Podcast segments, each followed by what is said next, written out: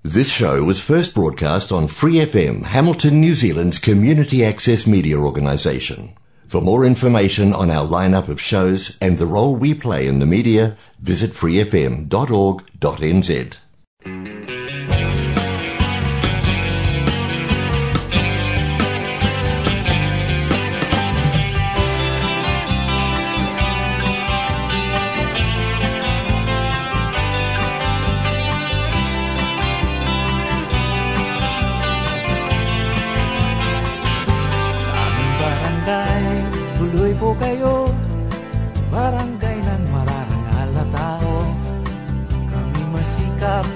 Matyaga, trabahong mahirap, balewala. Nariyan si Benji, galing ng Saudi. Ang taxi driver na poging si Willie. At masisipag na mga estudyante, mangingisda, magsasaka, trabahante.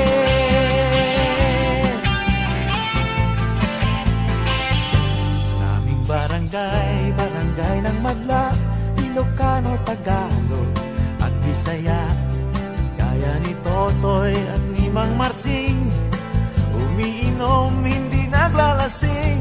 Ang barangay ay umaasenso, gamit ang bisig, isip at talino. Bawat munting tagumpay at ligaya, laging kasama ang Hinebra.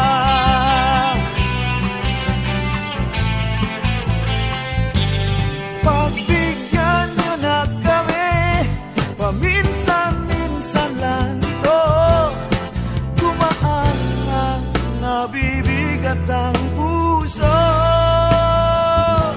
Pagbigyan niyo na kami, kahit na kahit paano. Sumaya ng bahagya itong mundo. Sa aming barangay, makikita ninyo'y mga bagay sari store na may singalong at tricycle na apat ang gulong. Buhay ang diwa ng bayanihan, kasya ang siyam sa jeepning pituhan, at ang isang platitong pulutan tumatagal hanggang magdamagan.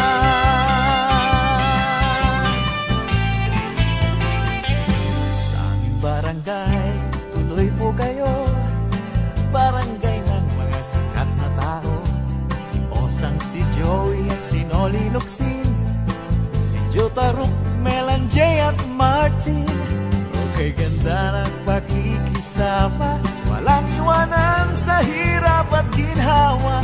Bawat munting tagumpay at ligaya, nagsasayang barangay Hinebra.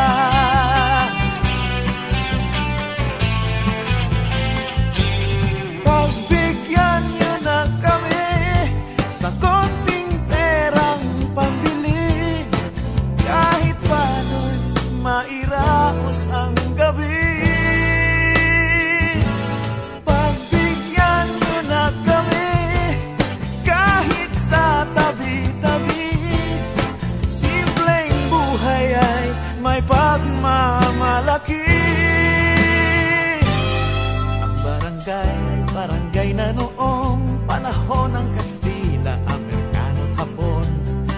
Subok sa pakikipagsapalaran, mahigit 100 taong samahan.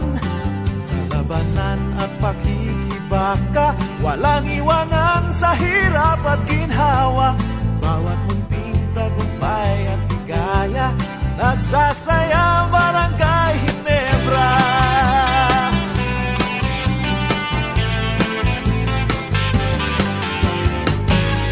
Sa barangay ng magkakabarkada, buong bansa'y magkakakilala. Laging buhay ang ating pag-asa. Taga rito ka sa barangay Hinebra.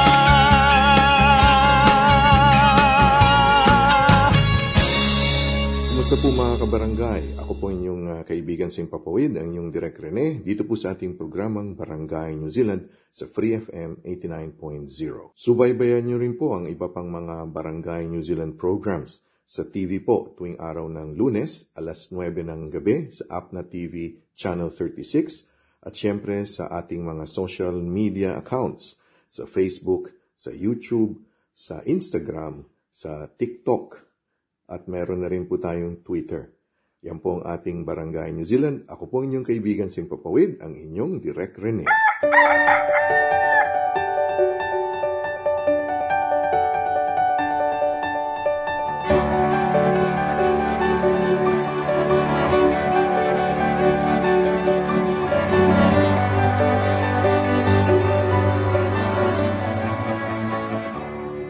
Heto na naman ang kape at pandasal.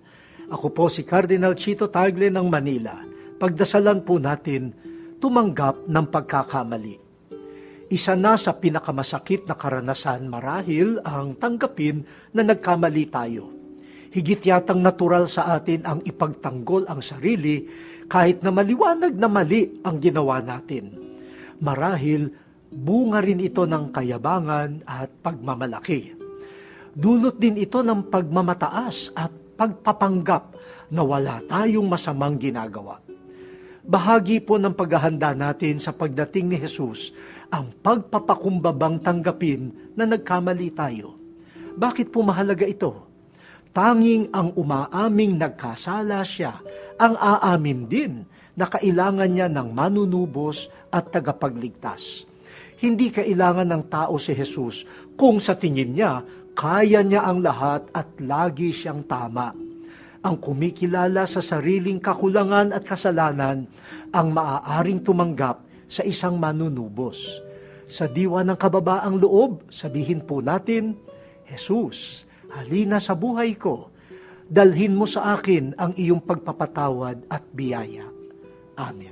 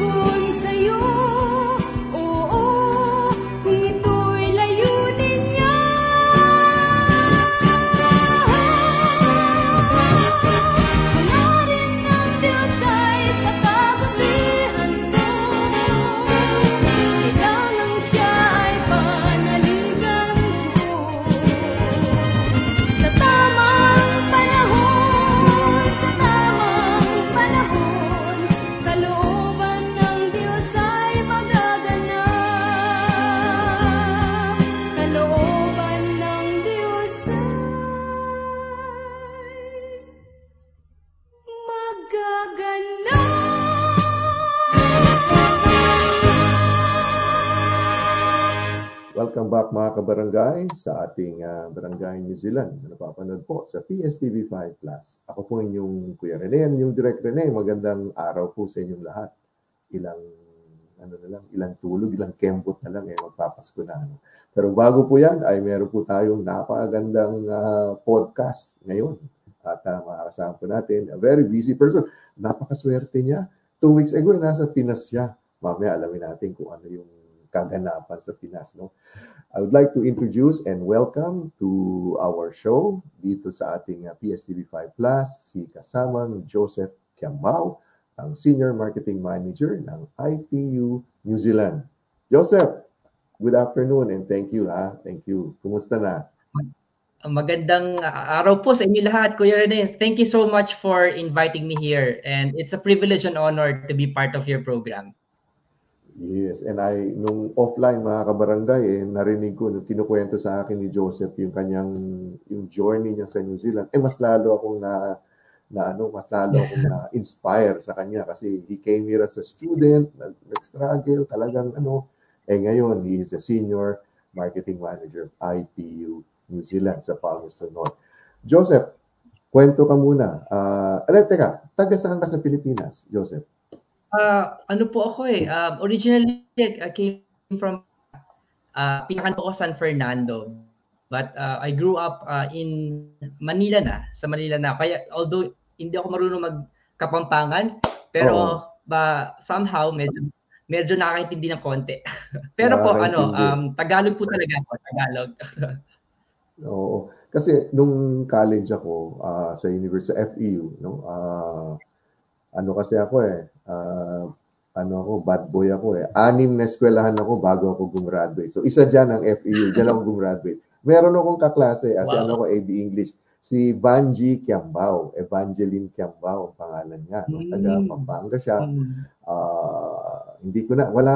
Hinahanap ko siya sa social media. So hopefully, Joseph, pag may na-encounter ka na Banji, Evangeline Quiambao, Lim na yung apelyido niya, no? Lim, bigay mo yung details ko kasi nami-miss ko na siya eh. Kasi kaklase ko, kapantada ko yun si Banji Quiambao. Sure po.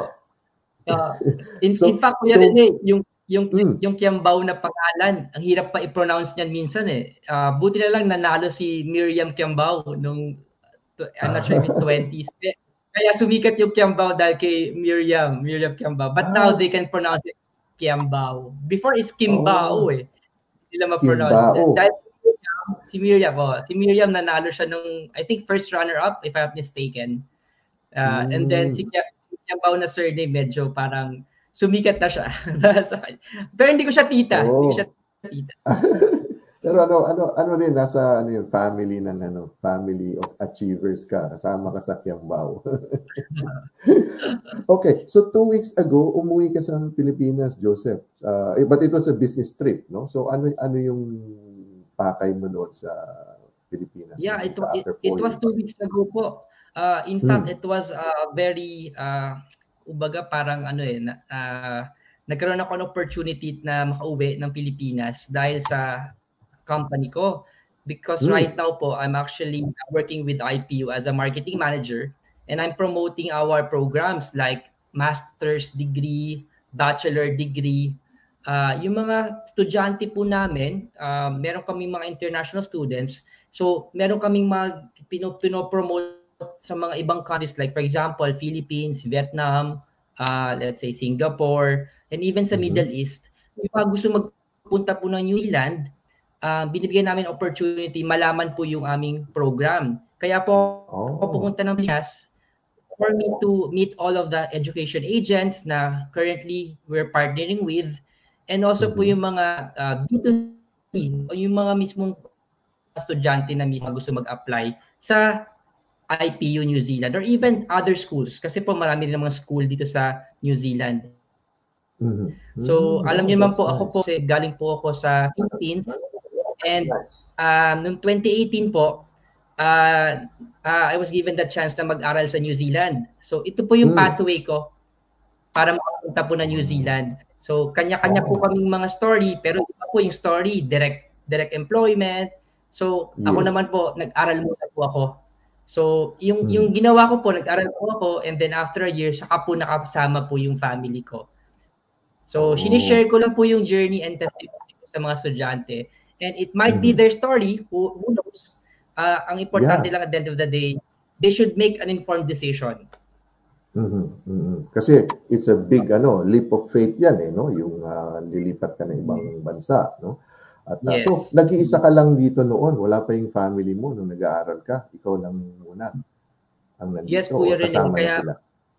Very challenging po 'yun kasi nung pumunta po ako ng New Zealand, ako lang po na mag-isa. Ang blessing lang po doon, yung sister ko po, ang aking eldest sister, panganay po siya, nasa Auckland po siya nakatira. Diyan po sa Auckland. Specifically sa North Shore po, sa Glenfield. So her name is Lisbeth. Yan. Si Lisbeth po, siya po yung ate ko siya. Siya yung doon ako tumira sa kanya for 1 year. So ang maganda lang pag may kapatid, syempre libre ang iyong tirahan. But I lived, of course, I need to work part-time, so trabaho naman po ako. Pero nakatulong po 'yon na may kapatid po ako. Nagpairam po siya ng kotse. At the same time, ina-assist niya ako. And also, I have friends in Auckland already na nakapag-settle na rin sa New Zealand. Kaya maganda po talaga may network.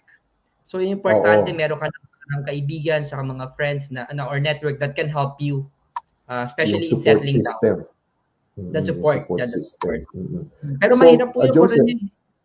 Oo. Ako din, 1.5 years ako bago sumunod yung family ko, no? But Joseph, nag-aral ka sa Auckland, You said you studied at Massey University. Tama ba ako? Sa Albany? Yes, sa Massey Albany po ako nag-aral ng 1 year. I studied graduate diploma level 7. So during that time, pag-aral ka ng 1 year, meron ka agad post-study work visa. Pero po ngayon, they have to check New Zealand. Ano ba yung mga programs na karoon ng polio. Kaya po, ang usually sa mga clients, maybe you can talk to a licensed immigration advisor. Sila po yung pwede makapag-advise sa inyo kung ano yung mga magagandang mga, let's say, pathway. Hindi lang education, pwede rin po iba. Kasi you never know, like for example, if you're a nurse, di ba po, recently, sabi ni government, may pathway to residency ka na agad kung nurse ka. A registered nurse with the qualification plus you have the experience. So, iba-iba po tayo. At the end of the day, you need to really do your part. Mag-research po sila and then check on kasi you need to have the right information. So, correct. For you to get the right information, you need to ask the right people. So, dalawa po 'yun, right information, right people. Kaya yun po yung susi doon. Kasi Kuya Rene, marami din naririnig, uy, ginawa niya to, baka pwede gawin sa akin. So, huwag tayo magtitiwala sa mga ganung usapan lang. Importante, tatanungin mo yung tao talaga na alam niya, which is expert siya, yung mga advisors talaga na licensed. Ayun, oo. Kaya tayo dito, mga kabarangay, hindi naman kami nagpo-promote, hindi kami nagre-recruit ni Joseph. Kami we are doing information campaign. No? Nag-i-inform lang kami. Kasi dito sa New Zealand, kailangan mayroong mga licensed na people talaga ang pupwedeng, yung sinasabi ni Joseph. Joseph, kumusta ang Pilipinas ngayon? Pasko, masaya, no? Masaya sa Pasko, 2 weeks ago. So, ano na yun? Matraffic, Saka pa, sa Manila mismo ka nagstay, no? Yung mga meetings. Yes, Kuya. Manila. Kuya Rene, just to tell you, it's been 4 years since hindi ako nakauwi ng Pilipinas. Alam niyo ba, na-miss ko yung Jollibee. Yan lang nasa isip ko, sabi ko sa asawa ko. Ang una kong kakainin, Jollibee, kasi sa airport may Jollibee na. And of course, saka Jerry's Grill. Yung mga lutong talaga yung mga sisig. Pero ang nakaibahan lang po noong 2018, naalala ko po, hindi pa ganun kadami yung mga high-rise buildings, yung mga condominium. I see. Pagdaan ko ng EDSA, Kuya Rene, ang dami mga buildings, mga from mga SMDC, mga Ayala, mga Mega World. So siguro naisip ko lang, grabe yung Pilipinas, no? Para tagang umuunlad talaga siya dahil ang dami mga industrial na siya talaga. And I'm really blessed na nakauwi po ako kasi nakapag-reunite din ako sa family ko. So I was able to visit my brother, nasa Baguio po siya, Baguio City, and also, yung father ko rin from Batangas, umuwi rin siya ng Manila para imita ko. And pumunta rin po ako sa Cebu. So I went to Cebu. I was able to visit an agent there. May agent kami doon, education agent.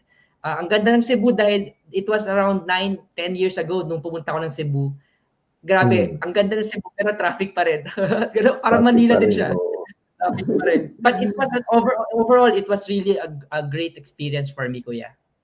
Okay, that's good, no? Kasi yun ang kailangan natin, no? So, kasi ang may kasabihan, nung bago tayo naging Kiwi, naging Amerikano, Australiano, tayo yung mga Pilipino, no? So, ang pagka-Pilipino ay nasa puso yan, no? Nasa isip, sa puso. Although we may be of a different nationality na ang ating, citizenship natin, iba na, ang residence natin, iba na, pero nandun pa rin yung pagkaka-Pilipino natin, ano?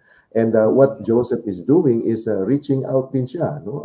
Pumunta ka sa bansa natin to talk to the people who are planning to study probably or to explore yung mga possibilities. Ano? So very fruitful yung 2 weeks mo. Kulang yun, ano? Kulang yung 2 weeks, ano? Yes. Kulang siya, Kuya Rene, kulang. Kaya parang ko doon, ang pahinga ko lang siguro mga 2 araw, 3 araw lang ako nakapagpahinga. Pero sunod-sunod yung mga activities ko. Pero ang ganda lang ng Kuya Rene, parang meron kang sense of fulfillment. Kasi di ba parang pag nasa-share ko yung story ko, and then they're very excited. Parang gusto nilang mangyari rin sa kanila yon. But I always make sure na yung expectation, ito lang, ito muna. So dapat i-check nyo muna kung nagkumpara sa inyo. Kasi po, sabi nyo nga po Kuya Rene, hindi biro yung pupunta yung buong family, tapos pupunta sa isang country na, bagong-bago yung environment, culture, bago, ang daming mga do's and don'ts. But you really need to check everything, kung lahat kumpara sa inyo. And earlier, Joseph, you said you're working from home now kasi gumraduate yung iyong anak. You have a young family. How many children do you have, Joseph? I have one po. She's 5 years old. Her name is Heather.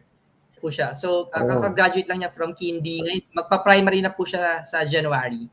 Primary school. Oh, wow. Okay. So yung was she, yung parang excited siya nung, yung sumunod na silang dalawa. Excited si Heather. Okay. Nung umpisa, Kuya Rene, honestly, pag salubo ko sa airport, diba, imagine nyo, parang 2 Christmas ang na-miss ko, 2 birthday ang na-miss ko. Almost 2 years yun eh. Medyo parang kinikilala niya ako ulit kasi iba yung iPhone, iba yung parang sa tablet. Pag FaceTime lang kayo. And then nakita niya ako, tumingin siya sa akin ganyan. Parang, ikaw ba yun? Are you my dad? Kasi sabi ko, ala, 3 years old lang siya noon, Parang mga 3 or 2. Ganun lang po siya noon. So during pandemic, Joseph, nandito na sila or nasa Pilipinas pa? Good thing na mention mo yan, Kuya. Kasi it was very timely. Di ba po nag-2020 March nag-lockdown? March, oo. So na-receive nila yung visa nila December 2019. So January, nagpaplano na sila na pumunta. Pero hindi pa natin alam yung COVID eh. Remember yung COVID-19 parang March pa lang eh. So very fortunate po. It's really a blessing na nag-book sila ng flight ng February. Kasi come March, bilang nag-lockdown si New Zealand. So after 2 weeks po ng arrival nila sa Auckland, bilang nag-lockdown. At that time, I was still on a work visa. Naka-work visa po. Kaya I'm just really blessed na si Lord gumawa ng way makapunta sila dito ng bago mag-lockdown. Otherwise, baka 1 year ulit or more than a year bago sila makita. So, blessing po yun. That's right.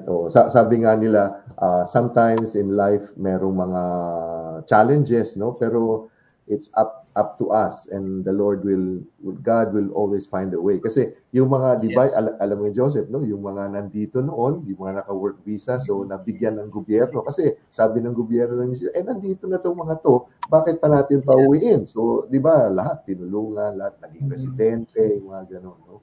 That's very good. And I can feel that yung mga blessings sa'yo is you're paying it forward ngayon, no? Dito sa mga estudyante. Kaya nga nag-reach out ako. Actually, thank you very much pala kay kasamang Jay Aranyas dahil dun ko sa post niya, nakita ko na nag-usap kayo o meron siyang mga estudyante yata na sinamahan dyan. Sabi ko kay JJ, gusto ko siyang interviewin. Sabi ko gano'n. Tapos kaya tapos nag-reach out ako sa iyo. Because I want you to, yun nga, kinuwento mo yung storya mo. Now, ikukwento mo naman kung ano yung IPU New Zealand, no? Ano yung mga programs dyan? Ano kasi may master program, may bachelor's. Okay, Joseph. Sige po. Kasi basically, Kuya Rene, ang mga Pilipino, di ba, they want to come to a country, sabay-sabay, buong family, they want to migrate. That's the end goal. Pero si New Zealand, we're promoting education, of course. And somehow, if we promote the education in New Zealand, we want to get the best people. So, ang maganda lang po, kung ano yung school, may mga programs tayo na tailored fit or personalized sa mga gusto ng mga estudyante. Let's say, for example po, sa IPU New Zealand, we are offering Masters by Research, or we call it Master of Contemporary International Studies. So itong Master's program na to, Kuya Rene, in a nutshell, para siyang MBA. Para siyang MBA, pero applied research. So para siyang Master's of Business Administration, applied research, meaning on year 1, puro management papers ka pa, yung mga leadership, communication, change management, entrepreneurship, research methods. So basically, tuturuan namin yung estudyante more about application of how you to become a senior leader in yung kumpanya. Pero po, hindi namin kayo tuturuan ng technical skill. Ang kagandahan po ng Masters by Research, it's generally suitable for everyone. Kahit po hindi kayo business. Let's say, for example, you're an engineer. Tapos ka ng Bachelor of Engineering, or even if you're a doctor, you're a lawyer. In fact, right now, ang aking mga estudyante, nag-range siya ng iba-ibang klaseng profile. From hospitality, may mga architect, may mga engineer, may from project management. Meron nga po mga nurses din from UK. So nagmamaster sila dito.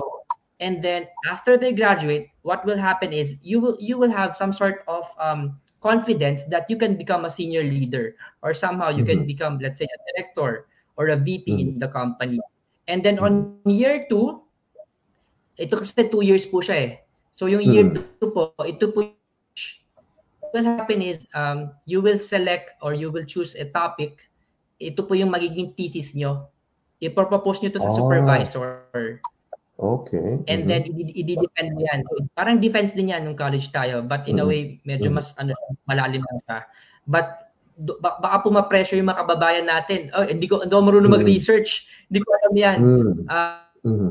Doon meron po tayong postgraduate research methodology. Pag-aaralan po yan sa year 1. So lahat po ng mga referencing, kasama po yan sa mga seminar ng IPU. Tuturuan naman po sila dyan.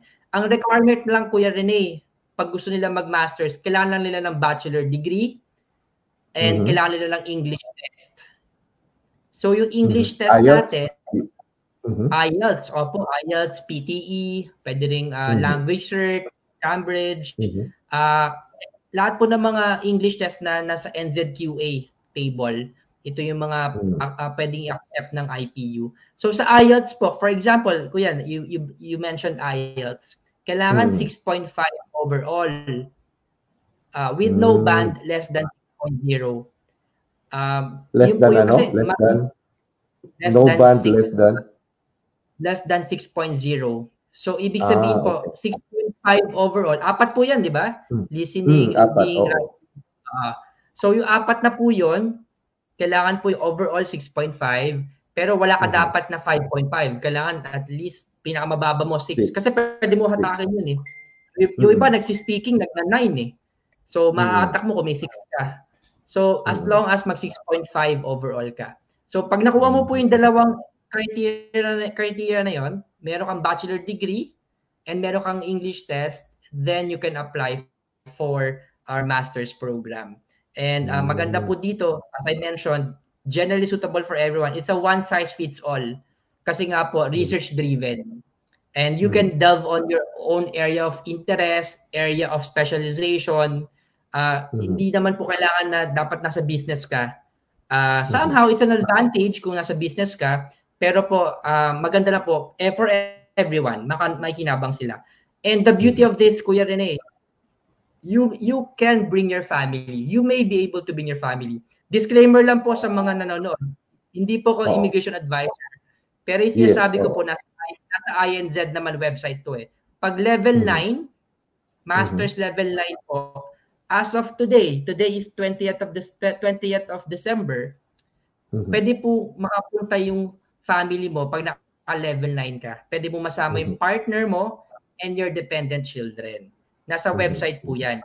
And aside from that, Kuya Rene, according to INZ website, if you will accomplish and complete level 9, you may be able to have 3 years post-study work visa. So you will be rewarded 3 years work visa pag natapos mo yung master's level 9. Yun po yung kagandaan ng program namin. At the same time, the principal who is studying can work part-time, full-time, kasi minsan nabibigyan ng full-time kasi research-driven eh. And the partner, kunyari, si asawa, yung wife ko, dinala ko, can also work full-time. Kasi naka-level 9 ka eh. So, open work visa. Nag-open work visa pa si asawa mo. And then the kids, kung below 18, kunyari, nasa mga high school sila or nasa elementary, they can also study for free as a domestic student. So, yun po yung kagandahan. Kaya, marami pong nagmamasters ngayon, hindi na nagle-level 7, nagle-level 8. Kasi po ako, nag-level 7 po ako before. Kasi that time, iba pa yung guidelines eh. Iba pa yung rules. Ngayon, nag-iiba po siya. So, we really need to check and we need to verify sa Immigration New Zealand kung ano yung mga parang updates ngayon regarding the mga post-study work rights and even the visas. Joseph, so dun sa mga nanonood, nakikinig sa atin, siyempre sasabihin nila, mahal yan, ganun. So, wag natin sabihin yung presyo. I will give me your email, tapos ipalabas natin. Ano yung email address mo para doon kanila kakausapin, di ba? Mas maganda yun eh, no? Opo. So it's Joseph. Pero Kuya Rene, aking email, joseph@ipu. joseph@ipu.ac.nz. Yun, joseph@ipu.ac.nz. Ayan, palabas. Yan, panakita ko po. Yan po yung email ni Joseph. joseph@ipu.ac.nz. Kung meron po kayong mga katanungan. But you were saying something earlier, Joseph. Ano yun? Kasi Kuya Rene, speaking of prices, yung mga fee structure, I'm really proud to say that I'm working with IPU New Zealand. Kasi po si IPU New Zealand, this is a non-profit organization. And so far, based on the feedback of my education agents, so far, ang masters namin po is the most reasonable price in New Zealand. So far. Kaya po, pag inino nyo po ako, pag sinabi ko sa inyo yung price structure namin, yung fee structure, baka mabigla po kayo, kaya naman pala. Kasi, iba kasi pag sinabi, mag-aaral ako ng Canada, mag-aaral ako Australia, sa UK, kailangan ko ng milyon. Kailangan ko ng 2 million, kailangan ko 3 million, kailangan ko 4 million pesos. So, pag nag-email po kayo and sabihin ko po yung detalye, magugulat po kayo. Kaya naman po as long as magpe-prepare kayo. Ayun. Kasi actually, Joseph, siguro a couple of days ago, may nag-reach out sa akin dalawang dati kong estudyante. Sinasabi, sir, gusto na namin mag-aral. Ganun. So, perfect. Bigay ko yung email mo para, para mag-usap kayo. 2 years full-time to, no? Full-time aral talaga. Kasi research-based na kailangan full-time kang yes, Kuya. So, two years siya. 2 years. So, 240 credits to eh. Pero po, ang maganda dito, pwede rin siya mag-online. Kasi po, during the pandemic, what we have done, backstory, around 2020 to 2021, offer kami ng online sa mga estudyante na hindi makapunta ng New Zealand dahil borders are closed, di ba? New Zealand borders are closed. Correct. Oo. So we have done some sort of arrangement. May scholarship po kaming binigay pa nag-online. Umabot po to ng sabihin ko na yung price, 18,000 New Zealand dollars ang scholarship namin. Yung nag-online po yung mga estudyante. And in fact, nasa mga around 46, 45 students na ang nasa IPU, mga nagma-masters from the Philippines and all over the globe. Yung iba galing Qatar, galing Dubai, iba-iba. Mga ano po ito OFWs natin, mga kababayan natin ng mga engineer, mga project manager. So sila mismo from Singapore, iba dito IT pa, nag-aral lang online. And then if you will check my Facebook, Joseph Kamau, makita niyo po doon, nagdadating na yung mga ito. Ito yung mga dumating na, Kuya Rene. Notice mo sa Facebook page ko, or Facebook profile. Yung mga dumarating na every month. Ito na yung mga nag-online. So, ibig sabihin po, nakinabang sila dun sa scholarship. And then the best thing about this is if you will start online, let's say, one paper or 1 year, makasave ka ng cost of living. Sa hindi ka pa kailangan mag-design with your work. And then on, pero ang catch, kailangan on year two, kailangan mong pumunta ng New Zealand, syempre. Kasi you need to study. You need to do the year two para magkaroon ka ng post-study visa. So yun po, Kuya Rene. So they have the option. They can do online 1 year or even less than a year and then transition to onshore or offline student as an offline student. Joseph, alam ko kasi you're involved with the marketing, not academic side, ano? Pero may idea ka kung ano-ano yung mga thesis, ano yung mga subjects nila, na ano yung mga iniisip nilang general idea? Meron ka na you have encountered na? Usually, Kuya Rene, ang mga papers namin, as I mentioned to you, more about management papers. Let's say, for example, one paper is leadership, communication, and change management. So yung mismong paper na yun, isa lang yun, leadership, comms, change management. That is very relevant in any organization. Kasi you'll be able to learn the principles of leadership. You're able to learn, of course, yung mismong change management, which is happening especially during pandemic. Ang daming mga restructure. And ang importante dito yung communication, organizational communication, yung process. So, ipapakita dito sa mga estudyante na wherever you are coming from, let's say coming from in the industry of information technology, ma-apply mo pa rin itong leadership, communication, and change management. And also, there's a subject like, let's say, for example, international human resource management and even human resource management.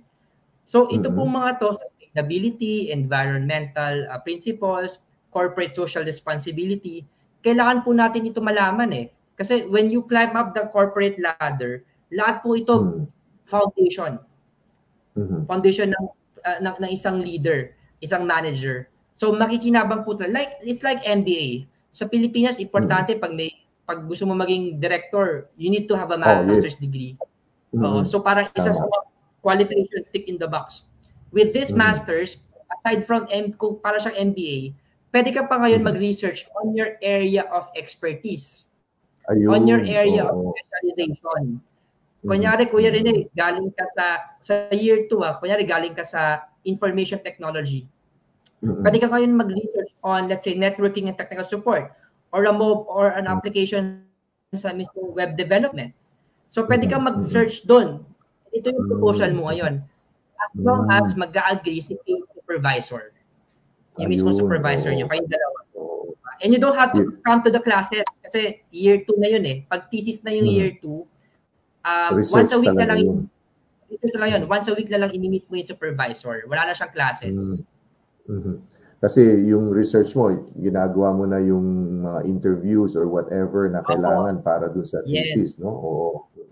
Lahat ng mga data na kailangan mo, quantitative, qualitative. Importante lang po na, syempre, legit lahat yan. Hindi mo pwede dadayain yan. Sa New Zealand, bawal yung hula-hula. Kailangan talaga, sample talaga. Meron ka size, may population ka. So, lahat yan po yan eh. Lahat yan, yung mga research methods. At saka ano, yung as you were saying earlier, no, kailangan desidido ka eh. Yung parang desidido ka talaga mag-aral. Hindi mo gagamitin yung pag-aaral para sa ibang bagay, no. I think some of you know what I mean, no. Yung parang gagamitin ko tong pathway na to para kung ano man yung gusto kong gawin. Hindi eh. Ito ginawa to, inoffer to ngayon para talaga mag-aral kasi Once you graduate, ang dami mong pwedeng, as you were saying, marami kang pwedeng avenues na ano. Na, and this is an international level 9. So, yes. Kung New Zealand, Australia, o saan ka ma, o Pilipinas na ano, ano to, international and well, ano to, recognized qualification. Buti ko yun na bago yung international qualification. Kasi di ba pag NZQA yan, even pumunta ka ng UK, recognize na yung qualification mo. And in fact, ang mga schools sa New Zealand, kahit hindi po IPU New Zealand, mga kababayan, pag New Zealand qualification, it's recognized worldwide. In fact, ang mga school natin dito, Kuya Rene, top 300, top 300, top 200 sa buong mundo. Kaya maganda po talaga mag-aral sa New Zealand. And second point, Kuya Rene, before I forget, you mentioned about yung pagiging focus sa pag-aaral. Kasi baka mga kababayan natin, baka masilaw kayo. Pag nakita mo yung sweldo na pwede mong ikitain, di ba? Usually ko rin pag estudyante ka, ay, okay lang, magkakatrabaho na lang ako. Pero ang importante po, lagi ko po sinasabi sa mga estudyante natin na you first focus on your task. The task is to finish your master's. Kasi darating naman yan, kung pagkatapos yan, you will be given 3 years post-study work visa eh. Kasi baka po mabigyan sila ng full-time work na trabaho na mapabayaan nila yung grades nila. So, I always make sure that lahat sila dapat mag-focus muna. And meron ka namang asawa siguro na pwede mag-full-time. So, hayaan mo siya muna kumayod. Sana muna, oo. So, focus lang muna sa pag-aaral.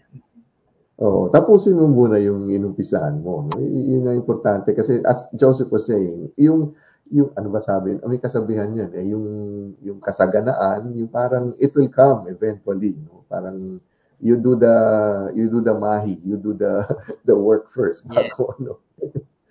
Yes. Actually, Joseph, kasi you were saying earlier may undergrad, parang yung isang kaibigan ko sa Hamilton, ang alam ko yung pangalawang anak niya, parang narinig ko sa kanya minsan, but this was several years ago, siguro 2-3 years ago, gusto niya mag-aral sa IPU. Parang sa undergrad yung ano, kasi parang ano ba yun? May IT ba kayo? IT, communication something na ano, undergrad, bachelor's program. Parang yun ang gusto niya eh. Kasi sabi niya, Tito, it's only IPU that offers it. Sabi niya ganun. Parang... Sige po. So, that's a good question, Kuya Rene. Ang IP New Zealand, we also have an undergraduate or a bachelor degree. Unfortunately, we don't have Bachelor of Information Technology.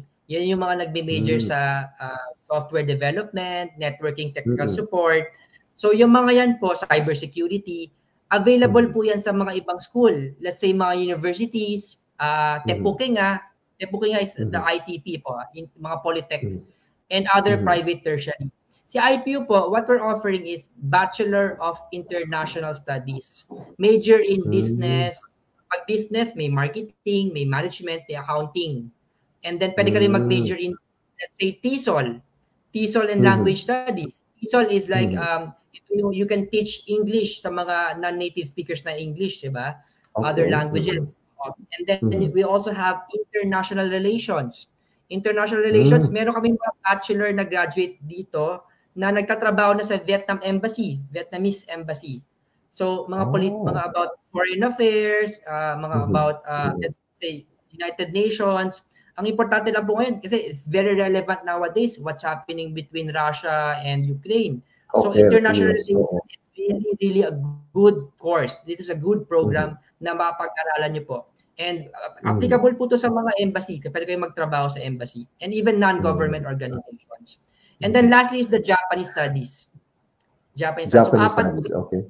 So meron kaming business, international relations, TESOL, saka Japanese studies. Oh, sa bachelor's yan, sa bachelor's. Bachelor po, bachelor degree. In fact, Kuya Rene, hindi ko na nabanggit. Meron ako mga Pilipino na nag-aaral ngayon sa IPU doing a bachelor degree. Coming from different schools sa Pilipinas. If you will check my Facebook, galing ako sa isang school. Pumunta ako sa St. Paul College, Pasig. So, meron kaming estudyante na galing doon, na nag-aaral sa IPU. Tapos, pinuntahan ko yung school niya. I-introduce niya kasi ako sa career advisor eh. And then, they're really interested to study IPU. Kasi, syempre, pag bachelor degree, kausap mo dyan, estudyante saka parents. So, yung mga parents, kausap ko sila. Sabi ko sa parents na we really look after sa mga estudyante, especially on their well-being, their safety, their welfare.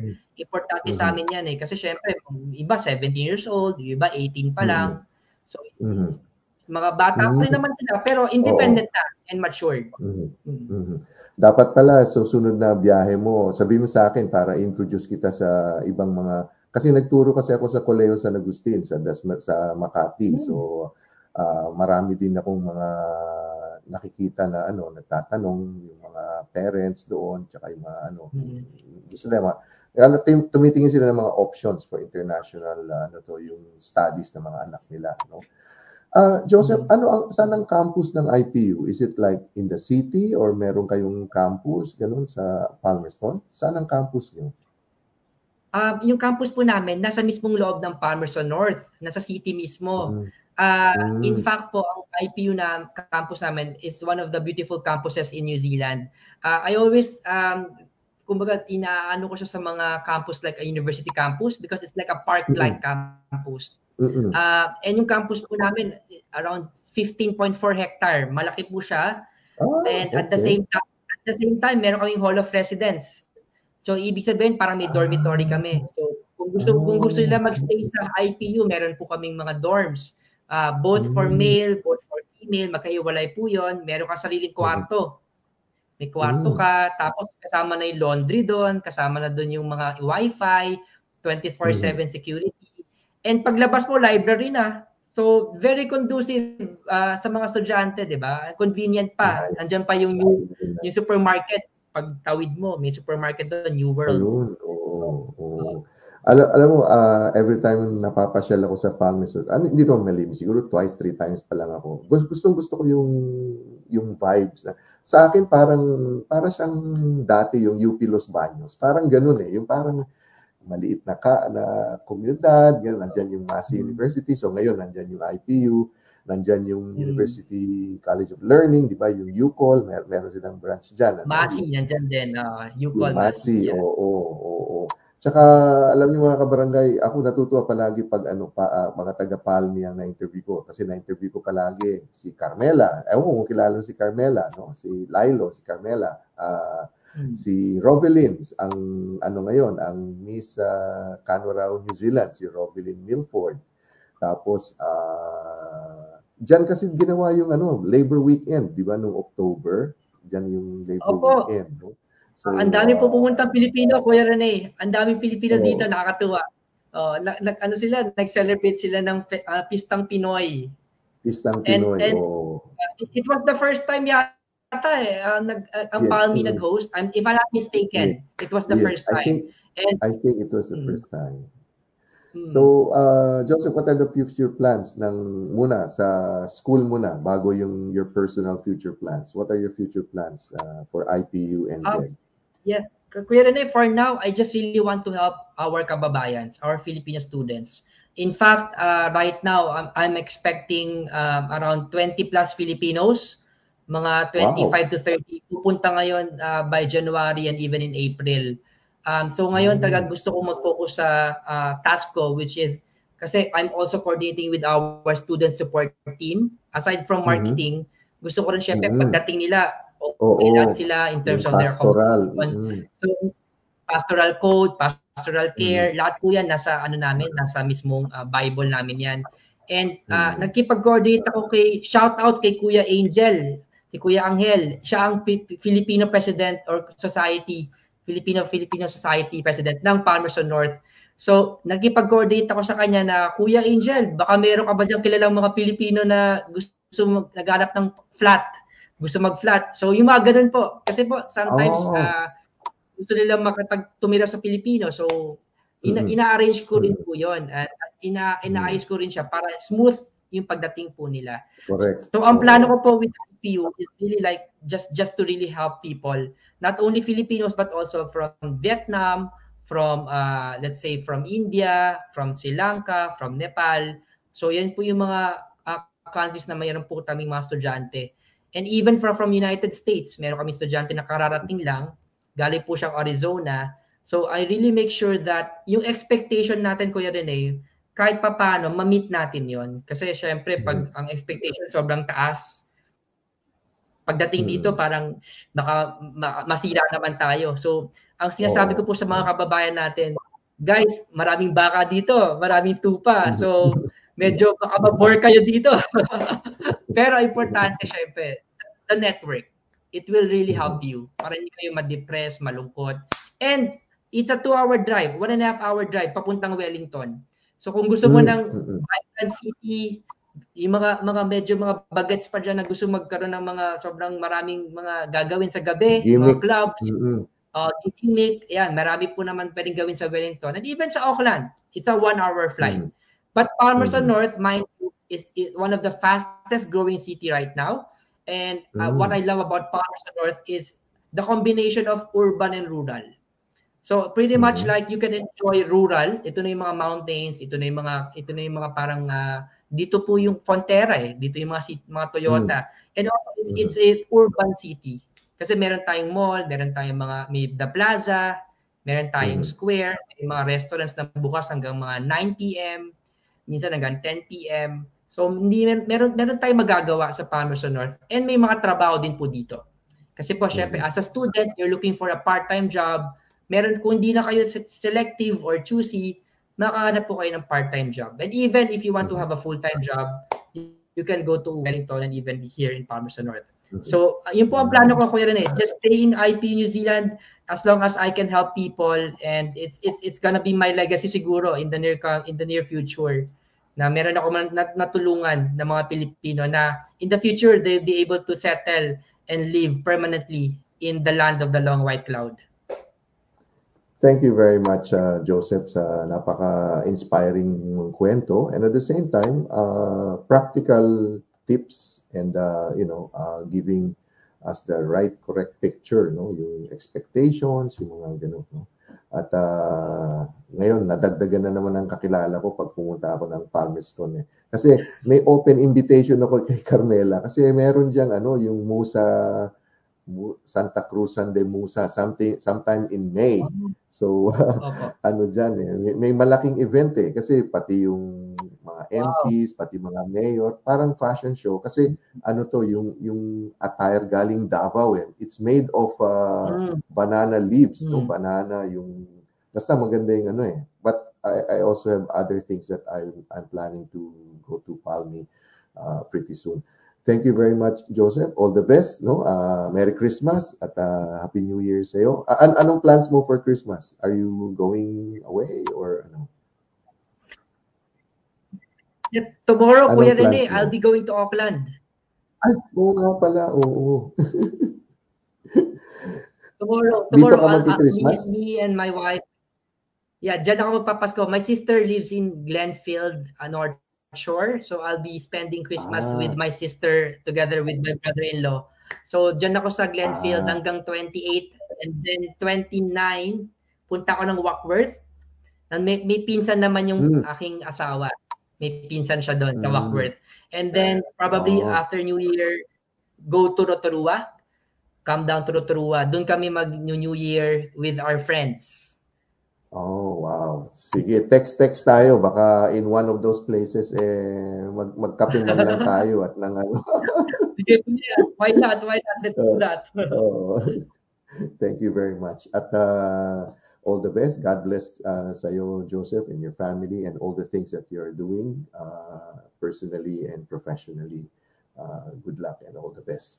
At nais ko rin pasalamatan ang ating mga tagapanood, ang tanging tagapakinig. At shout out na rin sa Pilipinas, ha, Joseph. Napapalabas din ito sa Pilipinas. So, yung mga interesado po sa IPU New Zealand, ito po yung email ni Joseph. joseph@ipu.ac.nz.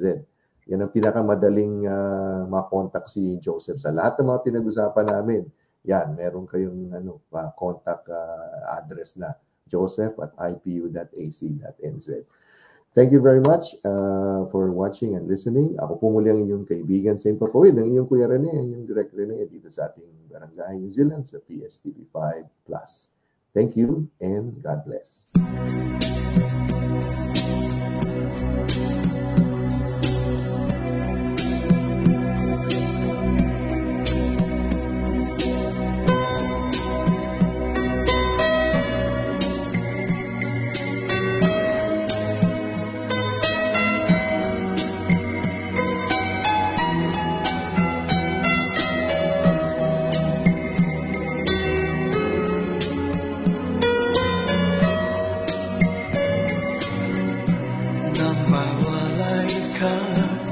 sa aking puso kung bakit hanap-hanap ka pa. Ang iyong mukha'y lagi na laman sa isipan ko. Bakit di magawa nitong damdamin ang paglimo sa mga nagdaan? Sadya nga bang ganyan? Pag nagmahal ay di matatakasan. Nais ko'y makapiling ka muli. Nais ko'y mayakap kahit sa sandali. Kung pangarap may tatanggapin ko, ikaw pa rin ang iniibig ko.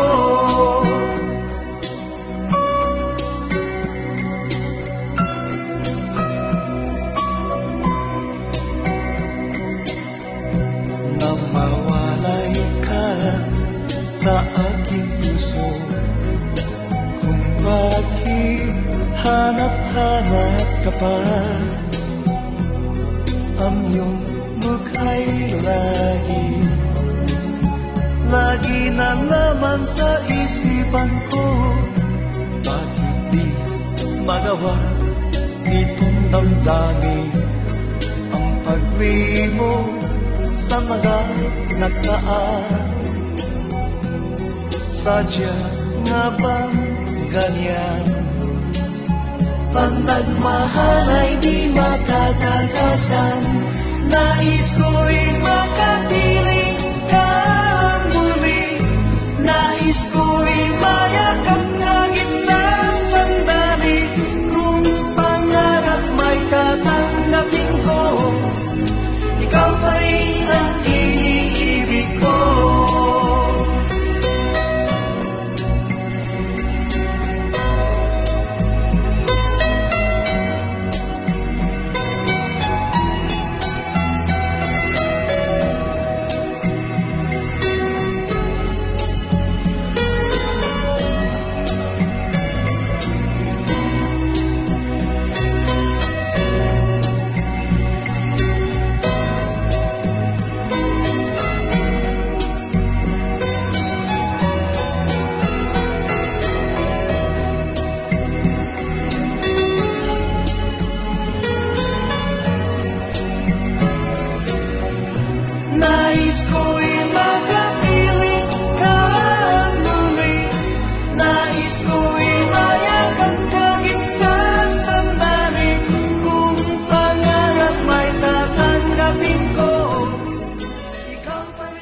More episodes, use the accessmedia.nz app for iOS and Android devices, or subscribe to this podcast via Spotify, iHeartRadio, or Apple Podcasts. This Free FM podcast was brought to you with support from New Zealand On Air.